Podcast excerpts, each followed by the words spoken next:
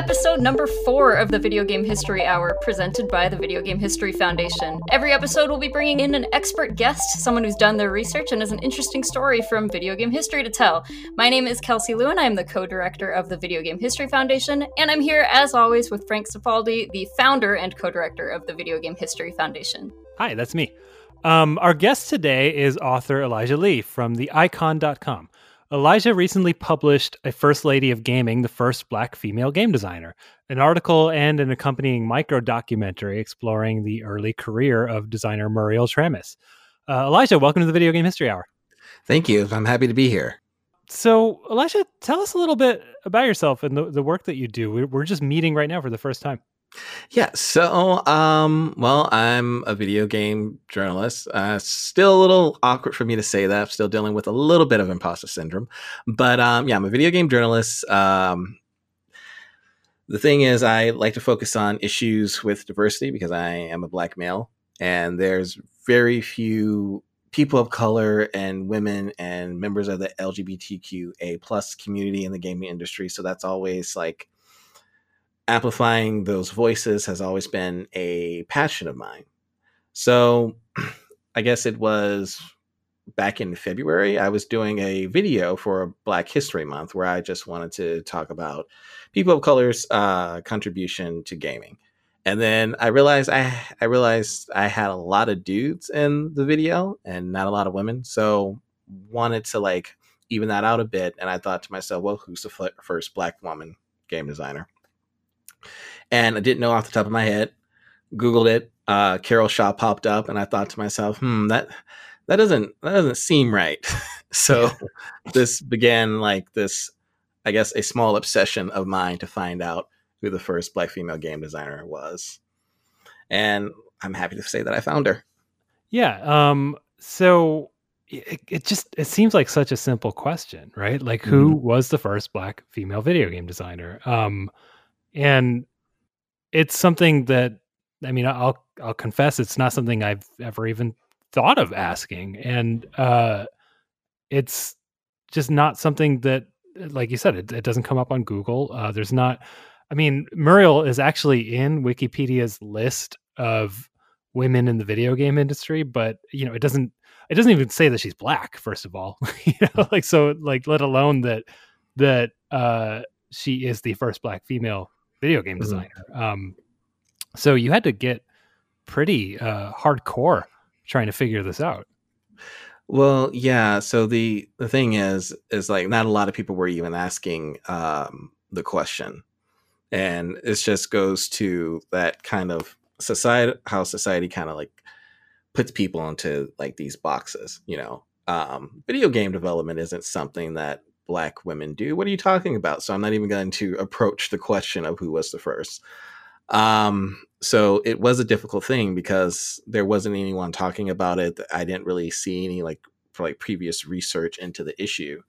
So my first step was to try to like make a timeline. Um, like starting in like the mid 70s going to the early 90s was like where I was gonna first start my uh start my search.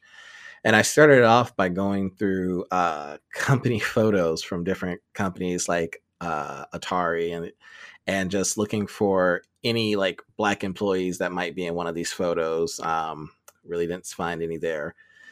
Uh, then wait, did I you just, literally find no black employees in the Atari? Um, like no, I oh don't. Oh my god, think so. Well, no black women. Okay, okay. Um, yeah.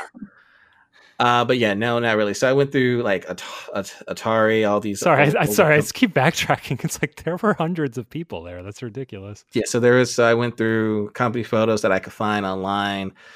Um, end up trying to like find company memos and documents that had like lists of employees, and then I tried to cr- cross reference that with like known uh, black women who have graduated uh, from college in IT or something like that to try to find out who it was. Uh, that took a while and didn't lead me anywhere. Uh, there was there it, it, was a lot that I've read several books on um, like I mentioned uh, women in gaming. Uh, that was a book that I read to try to find out if that was mentioned, and it was just for a while I was beating my head against a wall like trying to find anything. Um, even but she was in that book, right? Yeah, she was in the book. Is in the book. Okay. Yeah, she does, but it doesn't mention her being the first or anything like that. Uh, but she is in the book, uh, and she was actually one of the like I found read the like I've had the book actually for for months, so I read it, and she was actually at like like my top one of my top suspects of who it might be, but I wanted to confirm to confirm it. So it was just going through all these documents. And then eventually I reached out to Ed Smith. He's uh he's one of the black men to work on like um one of the first black men to work on a video game console, and just asked him, "Were you did you know of any black women that worked in video game design or development at the time that you were working?" And I'm just because I'm thinking to myself, it would have to be like a, a smaller, a smallish community at the time. You know, we're talking about like the 70s and stuff like that in uh, video games. And he wasn't aware of anyone. So I was just like, crap. I was just, I was hoping that he would give me like a good lead on something. Um, so it was just, it was just months and months. And throughout my research, it just kept pointing back to Muriel.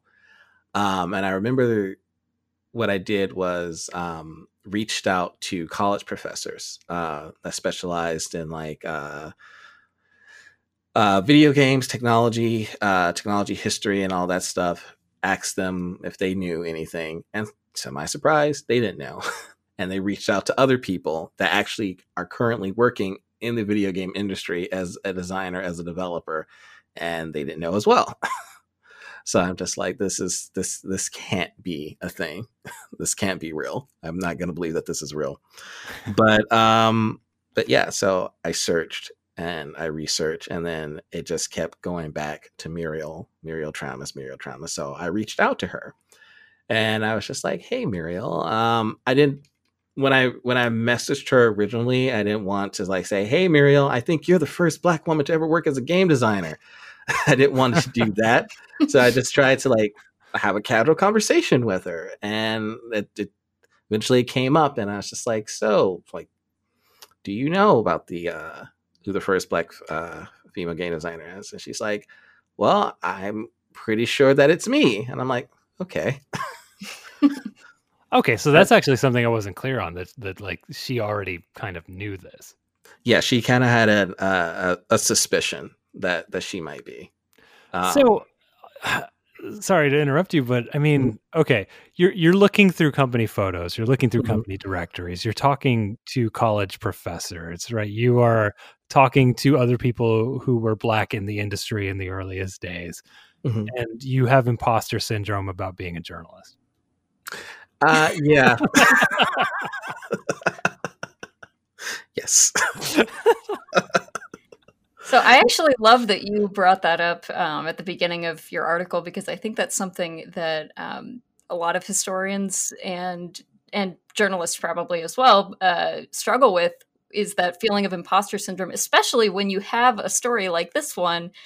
You know, how has no one in the English speaking world thought to uh, tried to discover what the answer to this question is yet, right? So, it, how did it take until 2020? And I can totally relate to that feeling of like, am I really the person to break this story? How has no one, how has no one talked about this yet? Um, and I, I just am bringing that up because I think that it's something. Video game history is so young still that we kind of need all hands on deck. I mean, a lot of the big questions still have not been answered yet, like this one um, we're still excavating like you know 90% of the dig site right so right. we need everybody to be here answering these big questions because you know it, as surprising as it is that no one's figured out the answer to this in the english speaking world until you that's you know that's the reality we're living in right now yeah yeah so it, it was definitely hard and i was definitely going through a lot of imposter syndrome just like I, I this is impossible. I'm not the one to find this. Like, no, I, I I have a silly YouTube channel and then a small website. Am I really the one to find this out? I'm like, okay. so okay, uh, it's Muriel. It's Muriel Tramis. Um, mm-hmm. I was not familiar with her work. I take that back. I actually played Goblins for a minute way back in the day, but um, you know, I wasn't familiar with her name or anything like that. Um, tell us about Muriel.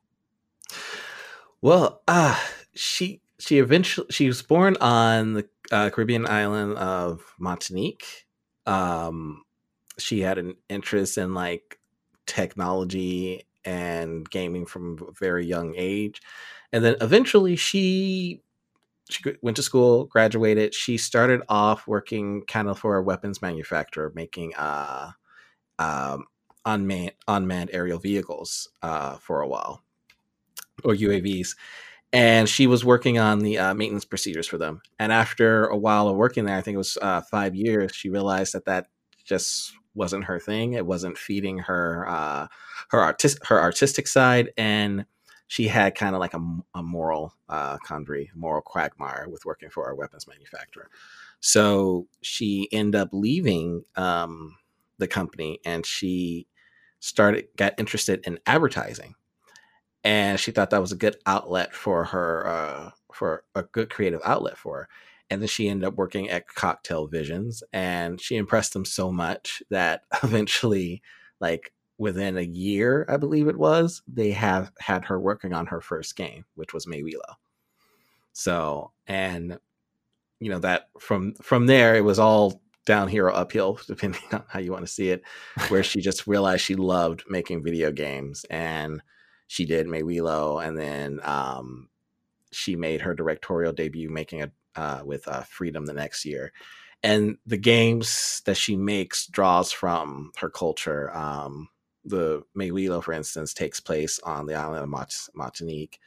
Uh, it deals with slavery and discrimination and stuff like that. And the games themselves, like the the writing and the storytelling in them, are is are very very good like it's a, it's a simple point and click and uh, game by our standards, but like the story in there are still like very heavy, and there's really we really don't make stories like that right now. There's not you can't go out and buy a AAA title that's about slaves uh, overthrowing their master on the plantation. Right. yes. Do you have a sense for how how these games were received at the time because they are pretty heavy subjects? Yeah. Um. So Méwilo was did really good for uh, the company, and so did Freedom. Um, the most of, from what I understand, the games were pretty well received uh, at the time of their release. They were released um, in France specifically. Do you know, or were they released? Uh, they were released in France, and I believe I don't of some of her later stuff, like her erotic games. I believe they were also released in the uh, uh, stateside as well. Okay. Um, what I found really interesting is just right out the gate with Méwilo. Um, she's tackling, you know, the the history of of slavery in Martinique. Mm-hmm. So, uh, you know, it's it's kind of interesting to I don't know it it just feels unheard of for me to someone for someone's first game right out the gate to actually be, you know, a, a passion project like that. Yeah, I think that's also you know the the the company that she worked at gave her the freedom to uh, to do that, but also I think it was a product of the time. You know, video games are still this new, uh, fresh thing that that you can kind of you were really allowed to push the boundaries of what you could do. You know what I mean? Yeah. Uh, and really like push the boundaries, talk about topics that were like really what we would consider what we would consider today as taboo you know you were really allowed to experiment when it's the when you're just like the open frontier. There are no rules at this point because you're pretty much making the rules. And i wonder how much of this is also like uh the difference between a French landscape and a US landscape, where, you know, that might not have been accepted right out the gate, even in the 80s here. Uh, yeah. But, and I mean, I have no sense of what the scene was really like in France in, in the 1980s, 1990s, but it sounds like they were ready for some of that. I mean, if, if these were really well received games and didn't mm. have like a ton of controversy and stuff around them, as you would imagine they might here, uh, mm. I think that's that's a really interesting difference that we don't really explore a lot of times. We kind of get this ethnocentric view of video game history being US, Japan, and sometimes UK, and yeah. and that's kind of where people stop looking. Yeah, it's yeah, it's very it's very interesting. Um, from what I understand of the of the culture in in France, they're a little more uh a little more open with the whole issue of race and diversity than we are here in the states just because we went through like the 80s was kind of a time where you know you had like the civil rights movement and then you had the 80s where you know the 70s and the 80s where everyone was kind of like our way of dealing with racism is just not to acknowledge race or racism at all because it's over now because that it was cured with the civil rights movement so now That's, it's that's it's what I was taught. Yeah. yeah oh yeah that's that's what we were taught it's like slavery was bad abraham lincoln fixed it and but there was still a little racism left so then martin luther king came and he made it all go away and it's okay Well, the thing is, he's the first one who asked nicely. Yes Is what that, I was that, taught. that that that what it was because you know Malcolm X he was he was he was too radical. right? Yeah, he was he was the Magneto to uh, the Xavier in this Yeah. relationship. Yeah, and then growing up is realizing you know Magneto has a real reason for being angry. and Professor X is kind of a jerk because he could like make everything better if he wanted to and he chooses not to. Okay, Kelsey, we're gonna talk about X Men now. I'm sorry. okay. I expect this occasionally. um, actually, no. Let's uh, let's talk about Méwilo specifically. Um, did did you have a chance to to play it? I know there was some footage in the micro documentary.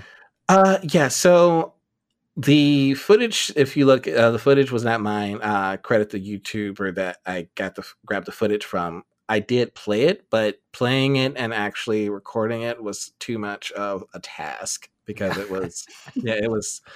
I had to go. I had to jump through hoops because I have a really nice uh, gaming computer, but that kind of like that kind of worked against me when it was when it came to like playing these these older titles and it was just kind of a mess. But I was able to play them a little bit.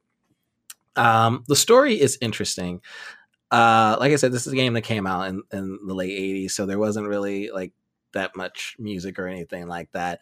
Um, a lot of the game, uh, I don't see. It's kind of hard for me to say how the game is because I don't know if it's was just me trying to emulate a game from the 80s in 2020 or if it was the game itself but a lot of it didn't have audio. There was some audio here and there, but the um, you know, it, it's the story and the imagery that they have on there that was really uh really interesting. That really kind of like captivated me and kept me going.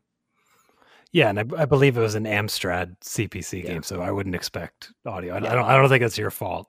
there was a lack of audio. I think that was um, pretty pretty simple tech on the Amstrad. Yeah. Um, but uh, yeah, can you can you uh, recall the story? I thought it was pretty interesting. It's based on a real legend, right? Yeah, so it's based off of the uh, Legend of the Golden Jars, where basically um, slave masters uh, who wanted to protect their gold had a their trusted slave go out with uh, a jar that had their gold in it. They had them dig a hole, and once they were done digging the hole, they killed the slaves, pushed them in the hole with the golden jar, buried them, so their spirits could like keep outsiders away. And essentially, what you do, you play um, a specialist in, par- in the in in paranormal and ghosts and stuff like that. And what you're doing is you're trying to figure out the secrets of the gold jars. You're trying to find these ghosts, and you have to bring their um, their descendants to them and perform this ritual. And after the ritual is done, the uh, the spirit can be laid to rest. Yeah, that's And- that's uh, that's that's pretty heavy stuff for a video game, even now. Yeah. I would love to see more games like that produced today. Um, just because it's, I find the, the topic very interesting and I do think that it would help in terms of pushing diversity forward. But I don't know. I feel like we're still maybe some time away from getting a game like that. Yeah, at least in Yeah. the AAA sphere, right? There's probably I'm sure there's some indies uh tackling some of this heavier stuff. There's a, a Native American one that comes to mind. Its name is escaping me now. It's like five years old at this point. but- Yeah. It's gonna it's gonna take some time. I mean, it's in the AAA space, the closest thing that we've had, I believe, to a game that tries to tackle diversity and discrimination is probably Detroit Becoming Human, and it really wasn't about race.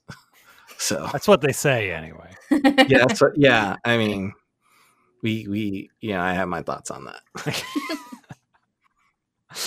uh, I'm very tempted to go down that road, but I will not. Um, so, uh, so it's really her second game that seems like uh, caught your attention uh, the most when you were kind of going through a career. Freedom.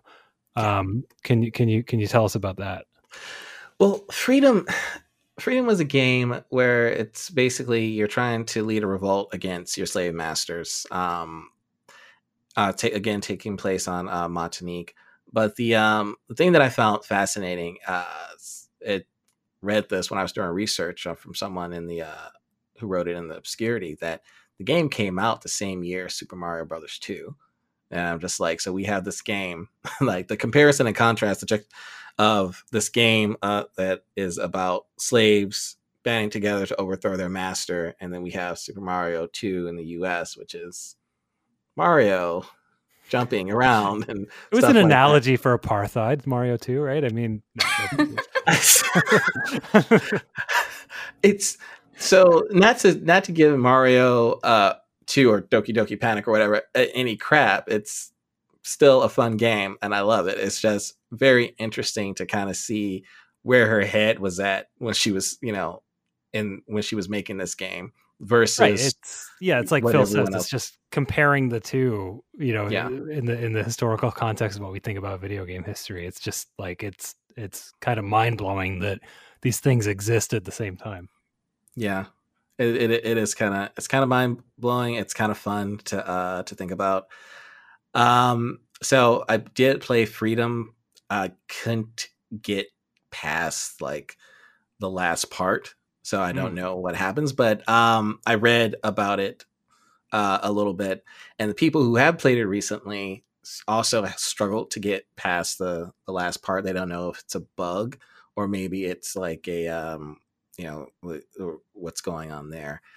But um, so the the game ends with you trying to reason with the uh, the master of the plantation to set you free which is just all types of like just mind boggling and just messes with your head right there. Mm-hmm. so, yeah. It's so yeah, Freedom I, I found to be just very very interesting. Uh, it was her directorial debut, so you you know when you're playing a game that someone directs, you really get to get a sense of the the type of person that they are, and you know the idea and the concepts of leading a revolt starting uh starting this revolt against your slave masters to end up like reasoning with the plantation owner to set you free i found to be really interesting. And i would just i would really like to see what muriel would be able to do uh today with today's modern technology. I would i just find, think that would be really interesting. And you said she is working on a, a project right now right? Yes uh remembrance. Um so there's not too much uh didn't really say too much about the project uh at the time because it's still like in early early development. Uh, the website for it isn't up yet. But um yeah she's working on a new title and she says that it's drawing from a lot of her early work. So i'm really excited to uh i'm really excited to check it out.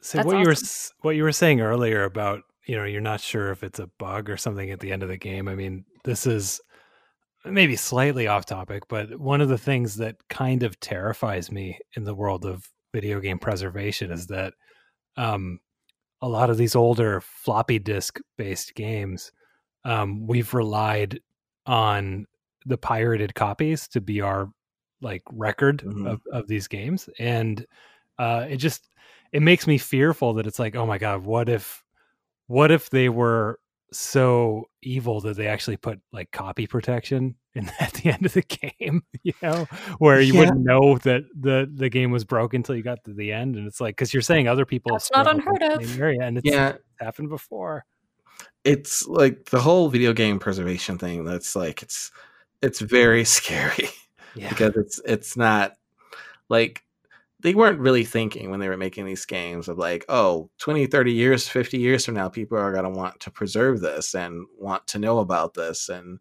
preserve this history. They were just like, let's get this out and move on to the next project. So, Right. Like, it's I- just like how film reels were thrown out after it's done at the theater. There's no like reruns of a of a film back in the early days. It's just yeah. it gets shown in the theaters and then they toss the film reel. Yes, and uh, that's heartbreaking. It's really it's really heartbreaking. Like to think that something like that could be lost to time. Like it, I, I find it like heartbreaking. That's one of the reasons why I wanted to just like to like I really dove into this, and it became a, a bit of an obsession for me for for so long. So, um, after her first two games, um, are exploring um, not just themes but but historical uh, uh, issues revolving slavery in Martinique. Um, she actually moves on to, I think it was maybe three titles in a row Mhm. uh, that are exploring eroticism, right? Yes. So uh, actually, Muriel, um, I didn't mention it, but she's actually written a few erotic novels uh, Ah. as well. Yeah. So that you know, her erotic novels are her erotic video games are very interesting too because I believe it's um, Emmanuelle uh, Emmanuelle that discovers uh, goes over some quote unquote non-normative eroticism such as like bondage and polyamory polyamory and stuff like that Wait, So- is that her book, Emmanuelle? uh, no, so it's just Okay. no the her um her her video game. Among Emmanuelle was written by um Emmanuelle Arsan, and then she turned the book and she adapted the uh, book into Got a it. game.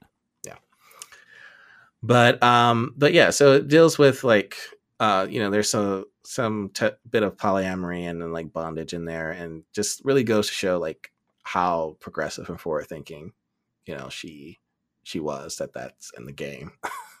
I'm just then- like, I mean, you're talking about you know the the themes of these, you know, commercial video games. I mean, maybe we don't call them AAA necessarily, but these were like commercial games in stores that you bought, right? Mhm. And um, the idea of going to the store and buying a video game that's not only exploring these quote unquote you know taboo areas of eroticism but also based on a novel You know, Yeah. like that is that's that that just i can't imagine going to best buy right now and buying you know an xbox game based on any novel let alone an erotic one Well, I think that goes back to you know what we were saying about how it, we when we don't consider when we fail to consider these other countries involved Mhm. in video game history, it's Mhm. like we're missing a huge slice of the picture. Um, obviously, we would have never had just on store shelves games like these in the U.S., but in France, obviously, that was okay. Yeah, I mean, you, you know, France tends to not be so prudish about about those types of things.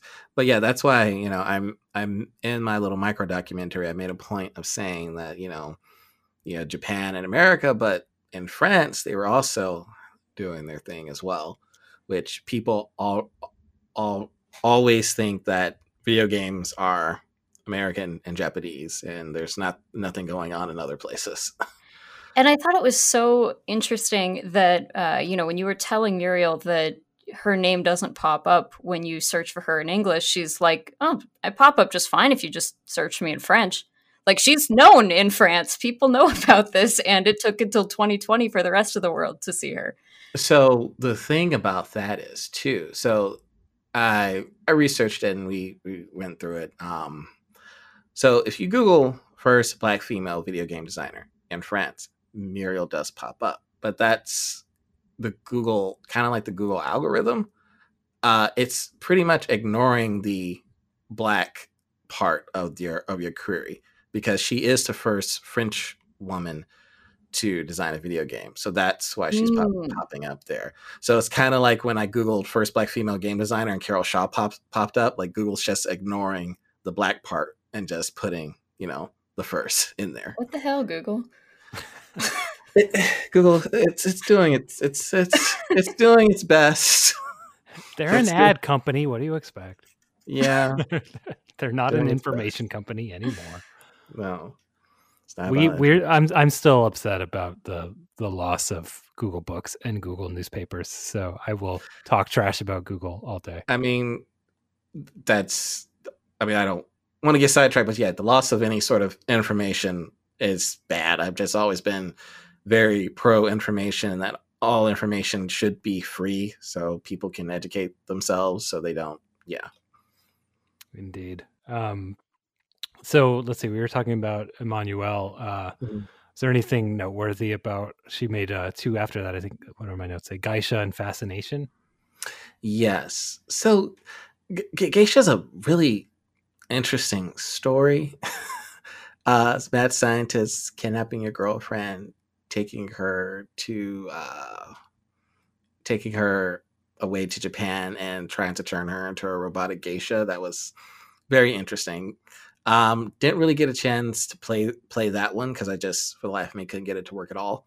But yeah, the concept of that was just very interesting and it was weird. And I mean that in the best possible way I, I can because I love weird, weird, weird. That weird aesthetic I think is fun and fascination um, she wanted to create a female protagonist that her intelligence was as much of an asset as her like ability to seduce and her sexuality which i thought was was really cool. Like she wanted to put emphasis on both things on her sexuality but also her intelligence which again is something that we still struggle with today whereas um whereas you have a character they either have to be really really smart and devoid of any sort of sexuality they're they're not sexual whatsoever or they're like hypersexualized to that becomes their identity. So we haven't like a lot of developers still haven't found that balance. I even did um i even did a video uh, on that like called uh, female gamers are horny too where a lot of developers, uh, male led developers, answer to feminism is to completely remove all sexual content because apparently women don't aren't sexual creatures. So because that's how feminism works i guess? I don't but yeah. That's what feminism is right? It's it's the the yes, elimination fem- of sexuality. Yes feminism f- feminists do not like sex and yeah and yeah. So it's ri- ridiculous but um, that's what I really liked about Fascination. It's this idea that this is a woman and oh, she's human, so she can like sex while also being smart. Who knew? So I, I have to admit that um, I kind of lose the trail for her career after this because while she's involved in a lot of the Coktel Visions um, titles after this, they don't see they don't seem to be as personal anymore. And I don't know if that's just you know the studio growing or um, I can't think of the company, but after after Fascination, um, I believe they were bought by, by Sierra. Yeah, they yeah, were bought by, by yeah, Sierra by, in by Sierra um, Games, and I think it just or something. I think it kind of, you know, you were, we're talking about the time where you know, video games in the early days were very underground and in in a way. But then as it became more popular and bought by these bigger companies, they became corporate. So I don't. This is just kind of speculation. But I don't think she really you was given as much freedom as she was before. So that they were mostly focusing on like educational games, like you know you had like goblins and stuff like that. Yeah, which I mean, like I said, it's uh, that's the one I had played, so they at least yeah. um had some more global influence, I guess, uh, Coktel Vision uh, yeah. after the the acquisition. But yeah, I mean, I'm looking through the games. It's like, uh, you know, not, not, that any of them look bad necessarily, but it's you know they they don't grasp me immediately the way that her earlier ones do, and it's kind of a shame. Yeah, yeah, it's it it it is, but the good thing about that is in 2003 she did leave and she started making like um focusing on like 3d and vr technology and now she's making um another company where she's going to start producing games. So we should be getting that more more muriel tramis game that we that that you know that that she did in the early days which i'm really happy for. So let's talk about her activism. Um mm-hmm this was something that was really striking in, in, in her video. Uh, just how much she's out there, just speaking uh, and and being a a, a presence uh, representing underrepresented voices. Yeah. So you know she she's always said that you know uh, women are pushed into quote unquote feminine like job roles and stuff like that and she wants more women to be interested in like the hard science hard sciences. And it it goes it speaks to like diversity in just as a whole because black people and women a lot of the times they're kind of discouraged from entering these uh entering these the technological technological uh landscape because they just don't feel like it's for them because they they're not supposed to do that because if you're a woman you're supposed to be doing this this and that and if you're black you're supposed to be this doing this this and that. So she want she goes to different schools to talk to people to encourage them to let them know that hey this is something that you're able to do which i think is pretty amazing.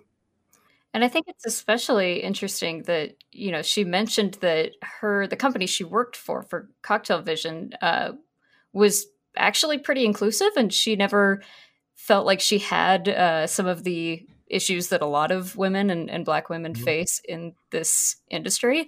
Mm-hmm. And so to like be like, well, I mean, maybe I didn't see some of that stuff, but I know it's out there, and to go out and start you know trying to make a difference in that i think is especially interesting yeah, I mean, yeah, empathy. That's crazy, right? it's it's like even though she, you know, she didn't experience it in her in in her career, she still knows that it's out there and wants to make a difference, which is one of the reasons why I just find her to be completely amazing. And as as an American, again, that just kind of fascinates me that she really doesn't feel like she had uh like she experienced a lot of sexism or racism or anything in mm-hmm. her company. I mean, that's if you ask any women uh, or any woman of color, especially in the in the United States, I you'd be hard pressed to find someone who's like, "Yeah, no, everything's been fine. Yeah, it's been great." yeah, that's yeah, it's very it's very interesting. But yeah, like I said, it's one of the reasons why I love her because she didn't go through those things. She, you know, she caught lightning in a bottle and found a company that was very open, very inclusive, very di- diverse. But she still saw that, hey, this is still a problem for other people, even if it wasn't a problem for me. So she goes to different schools to talk to people. And, you know, I really do think she's the inspiration, not just for black people or women. I think she's like a real inspiration for everyone because there is a lot you can learn from her. Yeah, and actually that kind of ties into what I was about to ask. I mean, you worked for months on this article. Like, this is obviously a really big passion project for you getting this out. I mean, you spun this out of a piece of content you were doing and and, and it, it sort of evolved on its own into a bigger thing. Um, what does getting this story out mean for you personally? Well, it's um you know, it's 2020. You know, it's there's a lot of stuff happening this year. So, you know, there's a sense of helplessness that that you feel going on. Like the incident with George Floyd happened while I was in the middle during this research. And I just remember like feeling hopeless and just like, ugh. But I kind of like, I kind of realized that this is why it's important because I want to make a, a positive contribution to for the black community. I want to help get her story out there, a story that by all rights should have been out a long time ago. And I want to help inspire uh, other people of color and just really try to do everything that I can. Because I just remember, you know, I've done went to a few protests, Black Lives Matter protests this year, and I just felt like I want to do more. And this was my way of doing more using my skill set that I have. Well, it was wonderful work. Um, Thank you. Elijah, is there anything uh, you'd like to plug while you're here? Your social media presence, anything like that? Uh, yeah, you can find me on YouTube at youtube.com slash the icon stream. Uh, the icon social media is at the icon stream on Twitter. And if you want to follow me, it's at Elijah's Brain. And of course, there's the website, www.theicon.com.